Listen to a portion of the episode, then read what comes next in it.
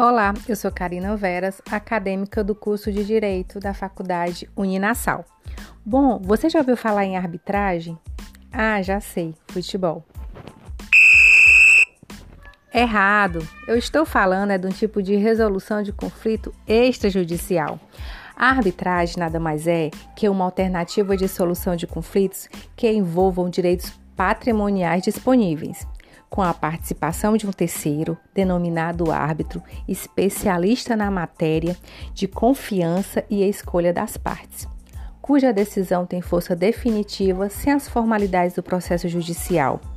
A celebração desses acordos envolve, por exemplo, prestação de serviço, venda de veículos, imóveis, dentre outros. Qualquer pessoa física ou jurídica, inclusive a administração pública, podem usar da arbitragem. Ah, mas atenção! A arbitragem depende da vontade das partes. Caso contrário, não pode ser aplicada. É fundamental o consenso estabelecido no momento da contratação entre as partes, por meio da inserção da cláusula compromissória.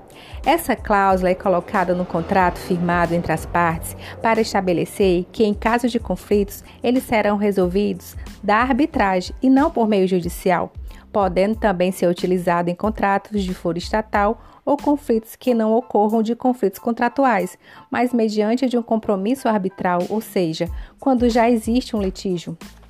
Bom, você deve estar se perguntando, né? Qual a vantagem dessa prática de resolução de conflitos? A resposta é muito simples. O tempo. Por meio da arbitragem, o processo pode ser julgado em até seis meses. Já pensou? Celeridade processual. Outra vantagem é que ele será conduzido por especialistas na área através da Câmara Arbitral ou do Tribunal Arbitral.